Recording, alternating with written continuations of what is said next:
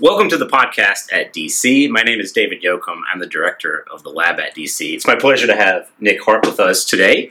As a little bit of context here, in March of 2016, the Congress passed the Evidence Based Policy Making Commission Act with bipartisan support. President Obama signed it, and then over the course of a year, the commission came together, and almost a month ago to the day, their report was issued 22 recommendations around how the federal government can better generate and use evidence in government. And of course, this is something near and dear to the heart of the lab at DC, where what we're doing is waking up and going to bed thinking about how can we use and generate evidence for district policy making and program delivery.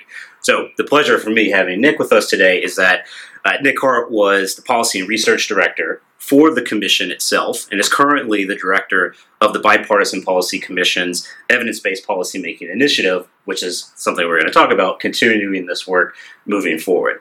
Last thing I'll say is that you not only have direct ability to speak to what the commission was doing and what it's recommending, but also a very rich, interesting background working in the federal government itself at the Office of Management and Budget, or OMB. And so I think the experience you bring to bear is not only about the commission per se, but exposure to what the federal government is trying to be doing for the last decade with evidence, and so bring that. So with that, Nick, it's a real pleasure to have you here. Welcome. Thank you. Good to be good to be here. I think where it makes the most sense to start off is to kind of invite you to tell us about what the evidence based commission is. Where did it actually come about from? So, as you mentioned, the Congress passed legislation in 2016 creating the commission. Uh, it was a piece of legislation that had actually been out there for a number of years, and the genesis was a set of conversations with Speaker of the House Paul Ryan and Senator Patty Murray back when they were the respective budget chairs of their chambers. And they recognized that there were a lot of questions that they had about government programs and recognized that government collects a lot of data. And so they got together and said, there has to be a strategy we can develop to better use the data we're already collecting in government to generate evidence. And so that's specifically what the commission was, was tasked to do. Uh, so the legislation that you mentioned uh, laid out a number of very specific things for the commission to look at. Should there be a data clearinghouse in government? How do we protect privacy and confidentiality uh, when we're using these data? And that's what the strategy the commission ultimately came up with was specifically designed to address. So, I mean, using evidence in government, I think your average person on the street would assume we always do this. And you have a very, the commission, the, the report has a very interesting chapter talking about sort of the history of the federal government, going all the yes. way back to the yeah, Constitution yeah. and the census. And, you know, throughout the 20th century, a number of landmark commissions or legislation that was passed to continue to sort of spur the collection of evidence and use of it. I guess what I'm wondering going into this is that if there has been this kind of arc of increasing use of evidence, there's a lot of statistical agencies and so forth. What's like why now? What happened a year ago that spurred the thought that we need to do some kind of a special move? Why wasn't what we were doing previously enough? Well, there are a lot of places in government that are doing incredible work around generating evidence. We have a long history with the statistical agencies of the federal government, so the Census Bureau, the Bureau of Economic Analysis, Economic Research Service. They do a lot of really fantastic work generating national indicators, national statistical indicators that are relevant in policymaking. There are a lot of other functions that are relevant in this evidence context that don't exist as strongly in government. And I think that was part of the recognition that Senator Murray and Speaker Ryan had, which is we don't have enough evaluation about programs. So that's a very specific skill set that we often need and, and don't have in many agencies today, though there are some exceptions to that. So the question that they were interested in is how do you actually build a robust, robust evidence portfolio? Uh, how do you ensure that the evaluations that you need to answer specific questions are actually in place and exist at the point in time where you need to answer that question? And uh, you know, I think the American people uh, generally expect that government is operating as effectively and as efficient as possible. Uh, members of Congress, uh, the president, bureaucrats in the executive branch are all interested in implementing programs as well as possible. We know that far too often the evidence doesn't actually exist for us to, to do that today, to make the best decisions that we can make in, in implementing programs. And so that is the recognition. We've done a lot of work in developing performance indicators, performance measurements, uh, statistical indicators, but now we've got to go the next step. We've got to be able to figure out how we routinely generate the evidence that's needed as just a normal part of government operations, and then actually use that evidence in policymaking. And that's the vision the commission was laying out. Right. And I did, there was another part of the report that struck me where you had sort of a, a table of outstanding questions that Hmm. we don't know the answers to. And they're often really big ticket items that the government does, often with a lot of money behind them. Things like, you know, really what is the impact of the Supplemental Nutrition Assistance Program, or SNAP? Do military veterans, if they go through the military, are they actually gaining skill sets that are more likely to land them higher income jobs. And I think what was kind of struck about that is if you see those kind of big questions that we're not really sure how they're working, it feeds Yeah. into this like we really do need something additional. Well, so so the act is passed, and it calls for a commission to be assembled. Mhm. I have no idea how commissions come together, how the composition set. Kind of on the on the back end, how do these things come about? Like who starts them? How did you get into this? How were the members selected? Ah, so the members of the commission were politically appointed. So we had 15 members, a mixture of Republicans and Democrats. The president appointed three members. The Speaker of the House appointed three. The Senate Majority Minority Leader appointed three, and the House Minority Leader appointed three. So it was an incredible process of political leaders coalescing around the, the right kinds of members with the right sort of background for informing the ultimate recommendations. I'll say that five of the commissioners were specifically selected for their expertise in the topic of privacy. And that's really a reflection of how important the privacy and confidentiality conversation is in this broader discussion around evidence building. Uh, so, how did I get mixed up in all of this work? Uh, well, unlike many commissions, this particular commission uh, had some funding. And when you have funding for a commission, you can hire staff and I think it was it was a lot of fun. We we learned a lot at the staff level, but it was really a good strategy for helping inform the deliberations of the commissioners. So. Uh, we were able to do a lot of research that may not have otherwise happened for an all volunteer set of commissioners. Uh, so, for example, we conducted a survey of federal agencies. And I, I can't say this for certain, but there's no counterfactual here.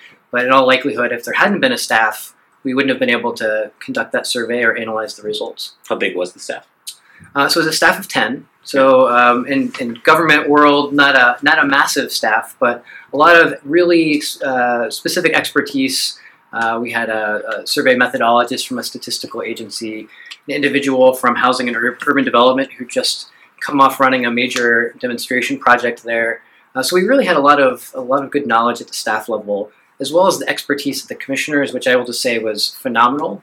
Uh, many of them had been program administrators. Uh, eh, Katharine Abraham, who is the chair, was the two-time commissioner of the Bureau of Labor Statistics. Uh, Bob Groves is former head of the Census Bureau.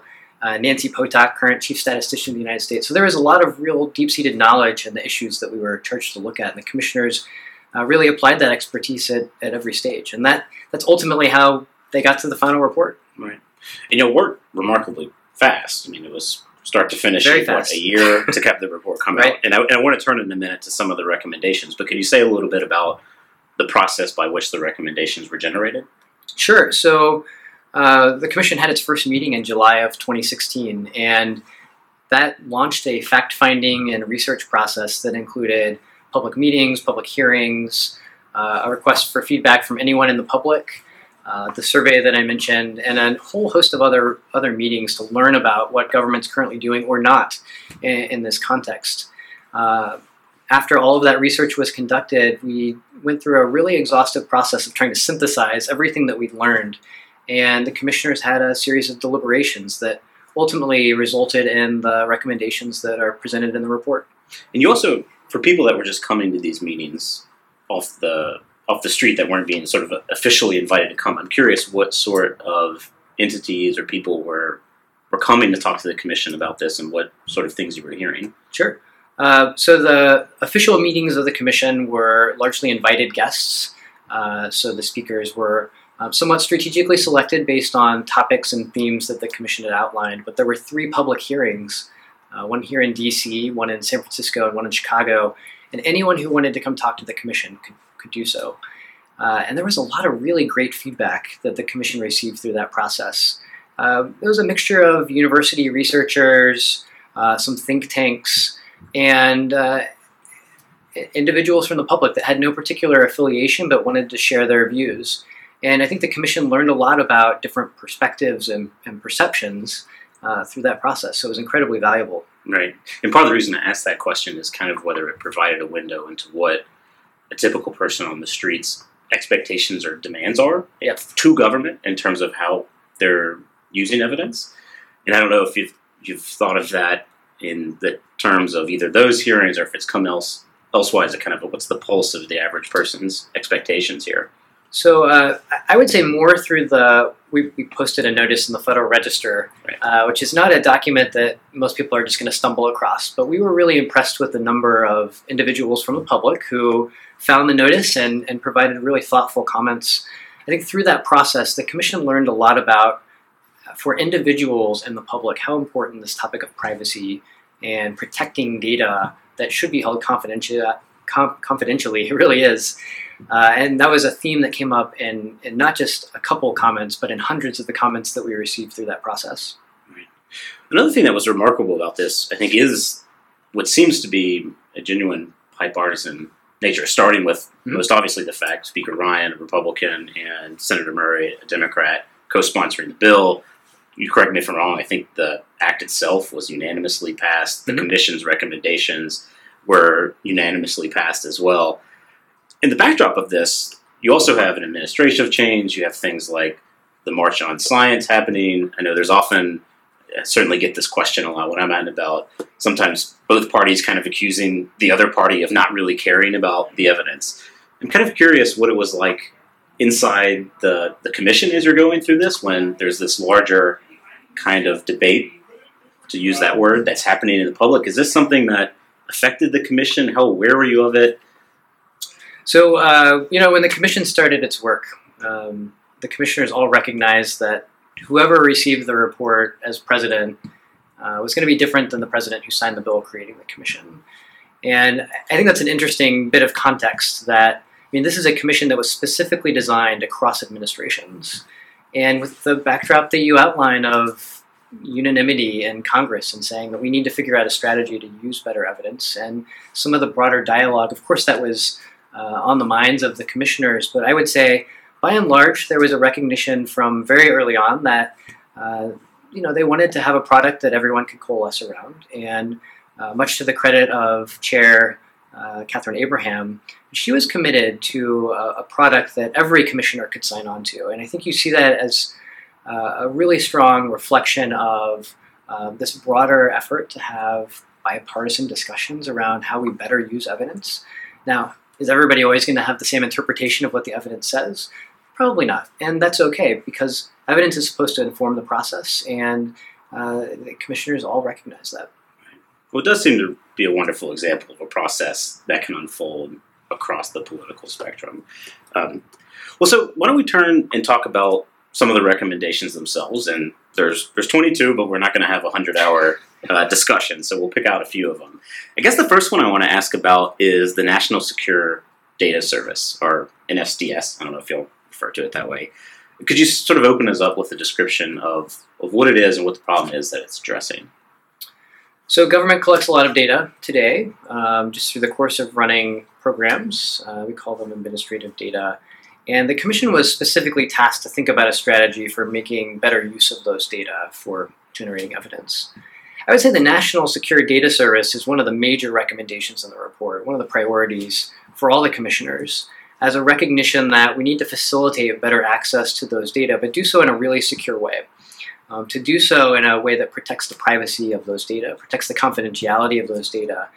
So the NSDS, the National Secure Data Service, is, is the strategy the commissioners devised. Uh, it's envisioned as a place to temporarily bring together data.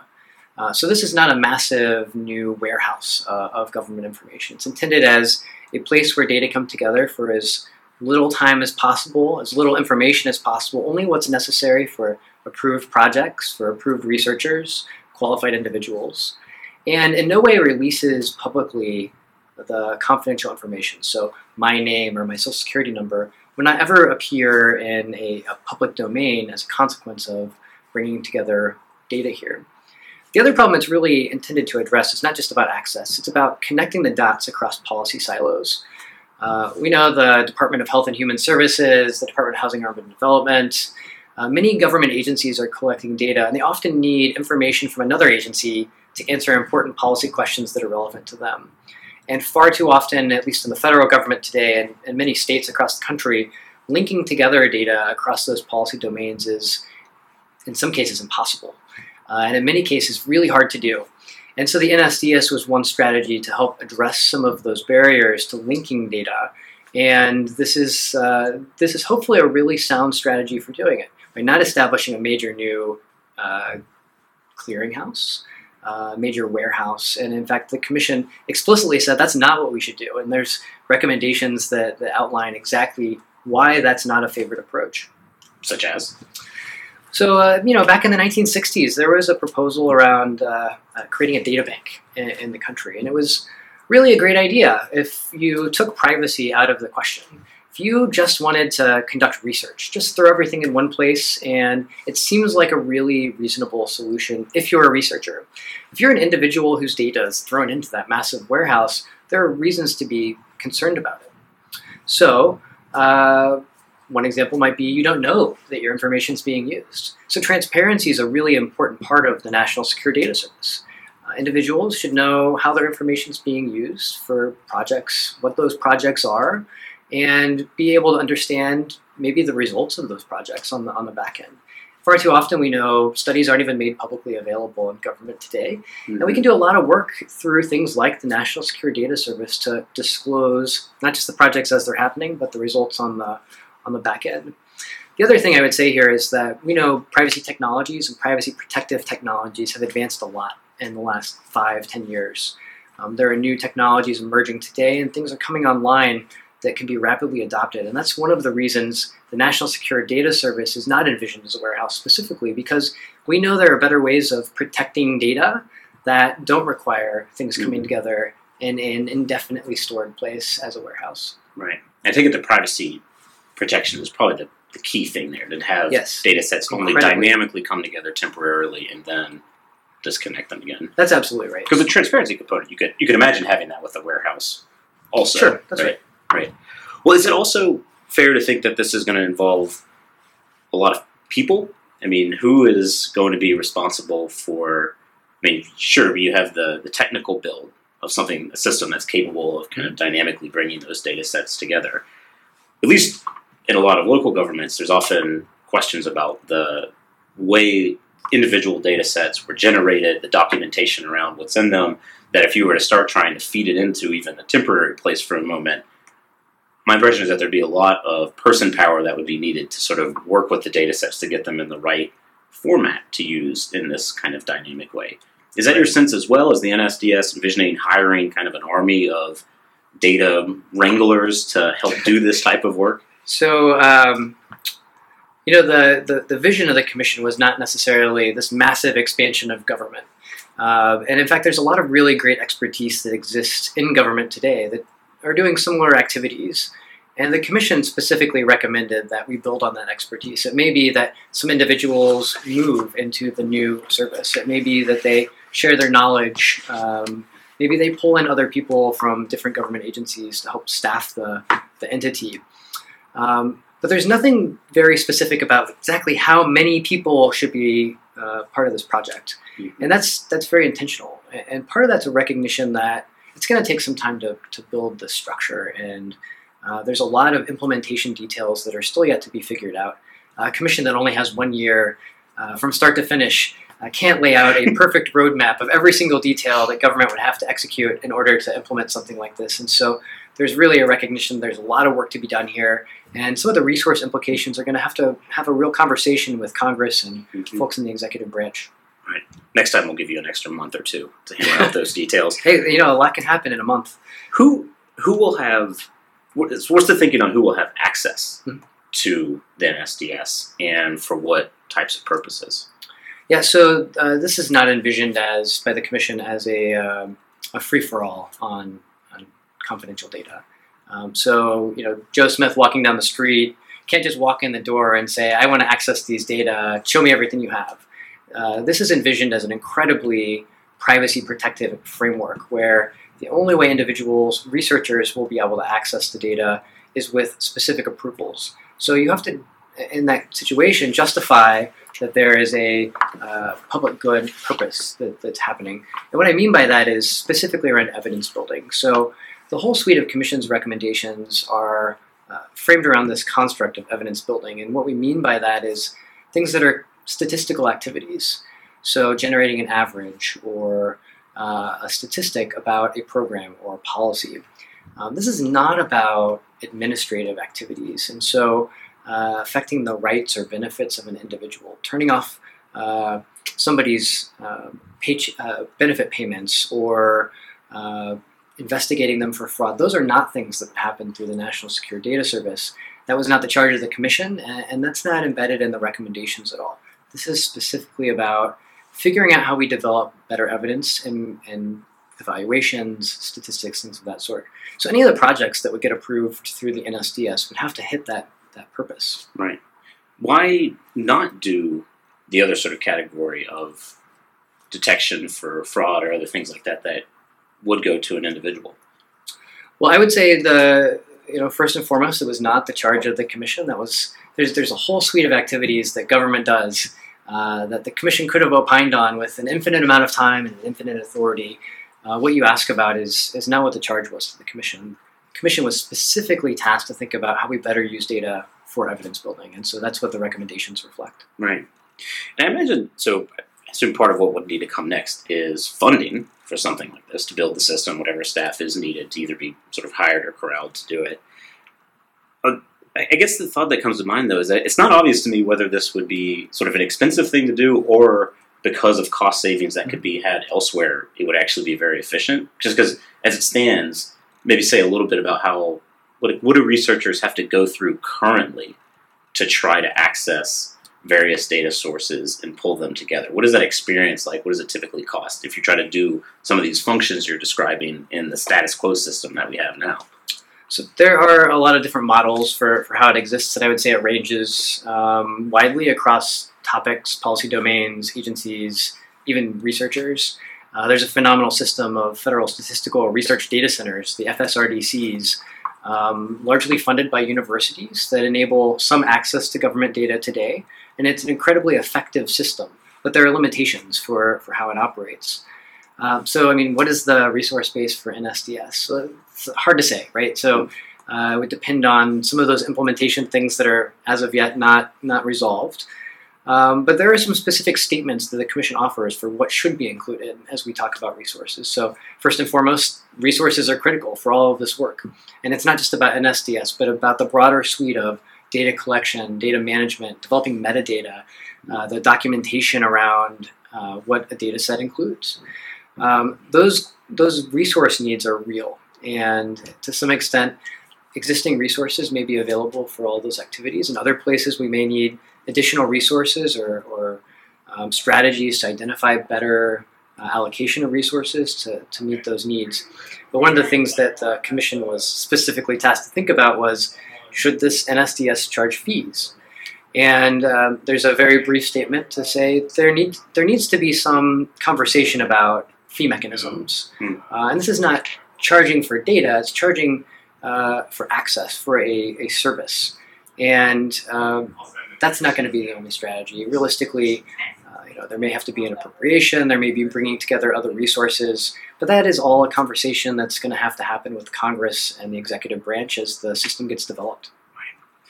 The report talks a lot about data privacy. You've been hitting on it several times today, and I imagine this is something that's probably salient for a lot of people right now with things like the Equifax breach of data that happened made a lot of press just last month. Mm-hmm. 140 million Americans' data uh, potentially hacked into and revealed. What are some of the things that the report recommends in terms of how to prevent something like an Equifax situation from happening in the NSDS if it were to come into existence? So the, the commission doesn't have specific recommendations around cybersecurity. Uh, and in fact, there was a commission just last year that made a lot of recommendations to the federal government about cybersecurity. The recommendations that the commission offers around privacy are largely figuring out how we better protect confidential data in the systems the government has. Uh, the National Security Data Service is itself one strategy for employing some privacy enhancements that are using privacy protective technologies that are available today. Uh, but the Commission also offered some really specific recommendations around uh, this idea of releasing information publicly. So uh, many agencies have what we call public use data files, or somebody analyzes information and they release a statistic. We want to make sure that anytime that happens, that Nick Hart can't be re-identified in the data set or the statistic. And there are many examples today where we don't appropriately de-identify data. And that's unfortunate because we know we have the strategies, the statistical methods, the approaches to appropriately protect these data. So the commission recommended that before we're releasing confidential data, we should be analyzing the risk of re-identification. It's a really simple concept that we take a step back before we release anything publicly and ask, can Nick Hart be re-identified in that data set? And there are places in government that actually do this incredibly well today. The Census Bureau, many statistical agencies in the federal government have approaches and policies in place to do exactly this. Uh, the Commission wants that to become more pervasive across government. So anyone who is releasing a public use data file or a statistic is actually thinking thoughtfully about protecting the confidentiality of those data. And I'll just say that um, in some cases, if one part of government is inappropriately uh, releasing information, that has implications for other parts uh, of government as well. And so, to the extent the commission was charged with thinking about evidence building across the entirety of government, this is a really important idea that basically all of government needs to do this correctly. We need to do it as well as possible because, to the extent that one agency is doing it wrong, that's going to affect every other agency and their ability to release information. And there's a lot of data that we want to be publicly available. It's good for the democratic process, it's good for transparency in government.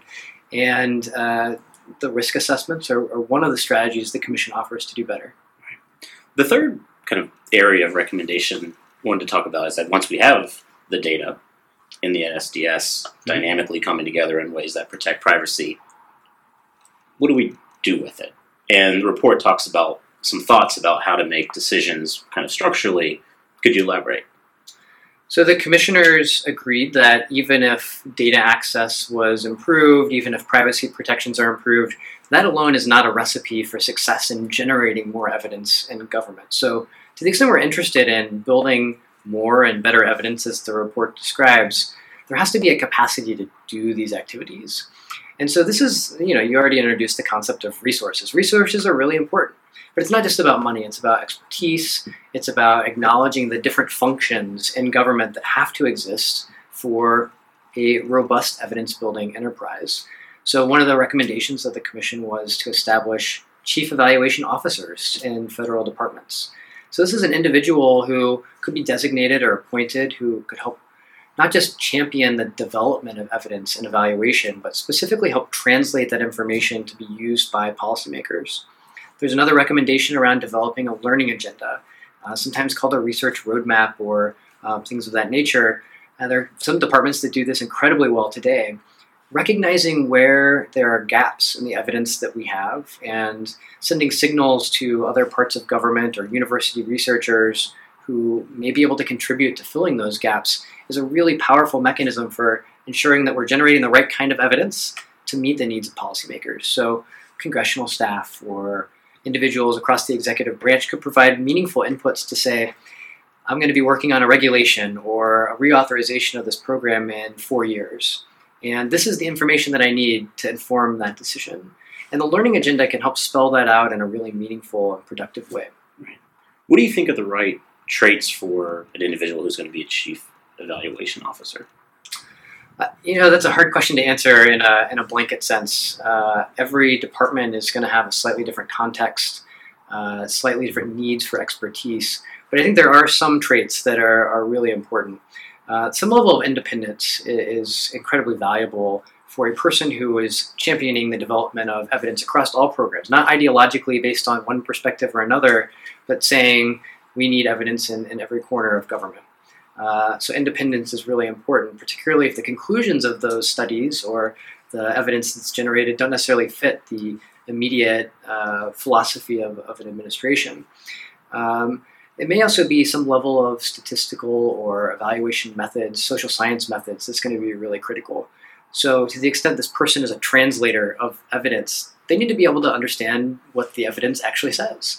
Uh, but then also have an ability to uh, whittle it down into a meaningful construct for a policymaker. So, in some cases, policymakers might only have time for a bullet of information. So, taking a 30 page study that's incredibly complicated statistical methodology and whittling it down to a, a bullet is that's not a simple task, and it requires uh, a certain familiarity with the, the technical matter, the topical matter, uh, and again, that's that's going to vary by department. Right, and that seems to be a theme of a lot of these recommendations. Is that you correct me if you disagree with this? Is that they're not real specific prescriptions, but instead more kind of general goals to strive for, which seems to leave the breathing room for agencies to adapt them to their particular mission, budget, staff. Was that something that was quite deliberate, or sort of how did you strike the balance between, you know, so generic you could get accused of it just being almost a vacuous recommendation versus not too specific to lock in a model that might work for some agencies versus others? So I would say the commission's report is called the Promise of Evidence-Based Policymaking. It's it's intended as a vision. Um, it's maybe not something that every recommendation is implemented in some form tomorrow, but over the next uh, series of months and years, um, these are principal statements, broad recommendations that can be adapted across government. Um, the commissioners had an incredible recognition based on their experience, many of them working in government, that every agency context is going to differ a little bit. So, you know, does establishing a chief evaluation officer with a whole office of staff make sense in every agency? Maybe, maybe not. Um, every agency is maybe going to have a slightly different solution for allocating staff and resources and also their evidence needs. And the commissioners recognize that through the entire process. And so I think what you see in the recommendations is a reflection of that acknowledgement that every part of government is a little bit different. And blanket recommendations are often really hard to interpret if they're too specific. Right. And so some level of flexibility is really needed to have good implementation that can ensure the vision is actually accomplished. Right. In the report, it articulates five different kind of overarching principles. I want to ask about one of them. The five are privacy, rigor, transparency, capacity, and then the fifth that I was excited to see is humility. What is that principle driving at? So, humility is a recognition that when we're generating evidence about any kind of program or policy, uh, it's rarely going to be perfect. It's rarely going to answer every single question that a policymaker has. And in many cases in the past, we've seen attempts to overgeneralize results of a single study and maybe extrapolating to a context that was not specifically covered in the study, uh, maybe a geography or a country. Humility is really a recognition that there are sometimes things that we don't know. And when we're translating information, even when we're generating it or producing it the, in the first place, uh, we need to recognize that that level of uncertainty is going to be real. And so humility says we will be thoughtful in how we apply this information, how we apply this evidence into the policymaking process. So looking to the horizon now. What are the sort of things that we could start doing immediately? And then the next thing I'm going to ask is going to be what are the things we're going to need legislation and funding to do? But what are, what are your thoughts on what's going to happen over the next three, six months, even in terms of things we can start doing now? Well, I think everybody can start demanding more evidence in policymaking. It's you know it's not a secret. Uh, I think if I was to ask my parents, they would say, "Don't you already do that?" But the reality is, there are a lot of corners of government where we don't use evidence to its full effect. We're not generating the right kind of evidence. And so the more individuals, uh, members of the public, individuals within government itself, call for the use of evidence, the more progress we'll be able to make. I mean, I'm excited to say, at least in terms of the recommendations, a lot of progress is already being made. Uh, Speaker Ryan and Senator Murray have committed to filing legislation, uh, the Foundations for Evidence Based Policymaking Efforts, which they announced on September 7th when the Commission released its report. And they, they committed to making a down payment to say, this is a really important topic, we know we can do better, and we want to get behind some of the Commission's recommendations. So when that legislation is filed, hope is that it'll move uh, fairly quickly and be able to send some really strong signals that Congress is serious about doing better here, uh, and the Commission's recommendations are a viable path forward. Um, is that the end of the road? No. Uh, this is not going to be a piece of legislation that includes every single recommendation of the commission. It's not going to be a piece of legislation that solves every single problem that's out there. We know there's a lot of really meaningful conversations that have to happen about implementation, uh, some of the specific details within the executive branch and the contexts of individual agencies that are going to take a lot of time and they're going to take a lot of work and a lot of effort from those who are knowledgeable and, and eager to, to do better here. And, you know, we want to find ways to encourage that work going forward. Do we know anything particular about what's going to be in the act? Um, so the legislation will be filed soon, and uh, I, think what you can expect, what the committee staff have have mentioned, is um, it's not going to be all the recommendations. It's going to be some of the stuff that's honestly a little bit easier to do at the outset. Um, we know that some of the recommendations the commission offered are really complicated. The National Secure Data Service is something that requires a, a lot of really uh, important discussions with individuals in the executive branch, individuals in Congress that the commission could only make it so far on. And those conversations are not going to happen in the next, you know, 30 days. Uh, they're going to need many more months for uh, productive discussion. So you will see some some of the basic um, recommendations that are, I think, a really good signal for making progress, but it's not going to be everything. Right. And for yourself at the Bipartisan Policy Commission, what is on the horizon for you? Yeah, so the Bipartisan Policy Center recently. Sorry. uh, as the commission shut its doors just uh, a couple days ago, um, the Speaker and Senator Murray were committed to ensuring that somebody was on tap to continue championing and advocating the recommendations of the commission. So, uh, the Bipartisan Policy Center launched this new evidence based policymaking initiative. And I'm um, happy to say uh, Ron Haskins and Katharine Abraham, who were the commission co chairs, are also the co chairs of the initiative. Uh, we've invited every single commissioner, former commissioner, to join an advisory council as a way of continuing the conversation specifically around the vision of the commission.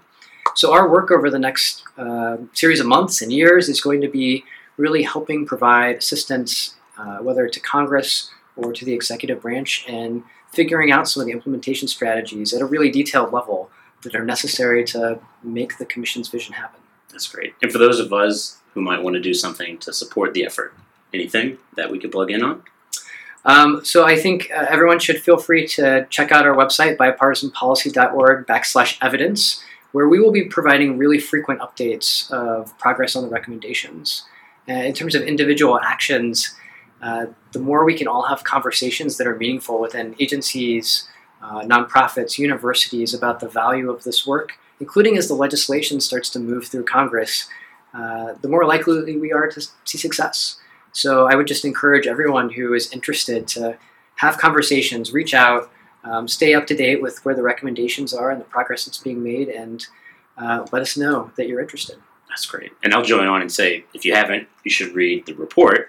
And you should also, especially if you're in the district, check out the lab.dc.gov, where again, we're very interested in all these sort of things and how they're going to play out here in the district. If you go to that website, you can sign up for more events and stay engaged with us. But with that, Nick, I want to really thank you for um, for the discussion today and congratulations on the progress. And we're looking forward to seeing what comes next. Thank you. Thank you.